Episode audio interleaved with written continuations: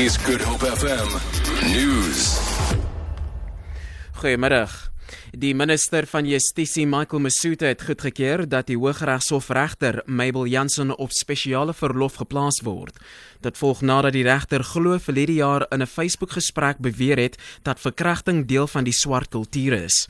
'n Woordvoerder van die Ministerie van Justisie, Mthunzi Maga, sê die goedkeuring volg na 'n versoek van die regspresident van die Gautengse Hooggeregshowe, Danstan Mlambo, dat Jansen op spesiale verlof geplaas word hangende die afhandeling van 'n klagte wat by die geregtelike dienskommissie ingedien is.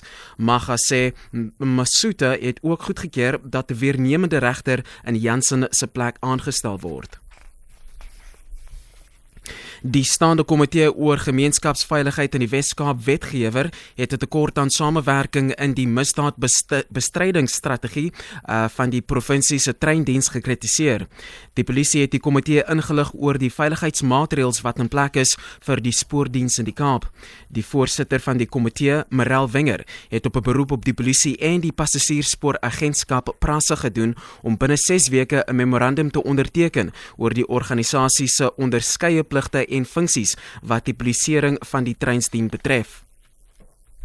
Die polisie het intussen erken dat daar te veel misdaad is wat die provinsie se treindiens en pendelaars teiken. Brigadier Jaco Botma het aan die komitee gesê dat aanrandings, roof, kabeldiefstal en dwelmbesit die mees algemene misdade is. Botma sê dit is moeilik om misdade soos kabeldiefstal en die afbrand van treine te polisieer omdat dit in die nag plaasvind wanneer daar gewoonlik geen ooggetuies is nie. 'n 33-jarige man het vlugtig in die Belwel Landershof verskyn op 23 aanklagte van verkrachting. Volgens die polisie word hy bevind met die verkrachting van vroue tussen die ouderdom van 18 en 28 jaar oud in Delft en Khayelitsha. Die verdagte is in Epping in hegtenis geneem na 'n 5 jaar lange ondersoek deur die Wes-Kaapse Polisie Taakspan. Die saak is uitgestel tot 18 Mei vir verdere ondersoek. Die verdagte sal in aanhouding bly tot sy volgende hofverskyning.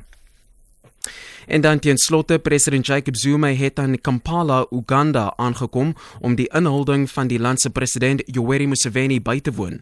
Museveni word aanhulding word liewer ingehuldig vir sy 5de termyn as president nadat hy die land se verkiesing in Februarie gewen het.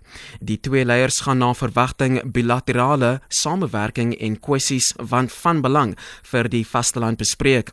Dit volg terwyl die Afrika Unie nog steeds probeer om 'n krisis in Burundi te beëindig. Zuma en Museveni het albei reeds as bemiddelaars opgetree in samesprekings oor Burundi. Vir Good FM nuus, ek is Eugene Beteni.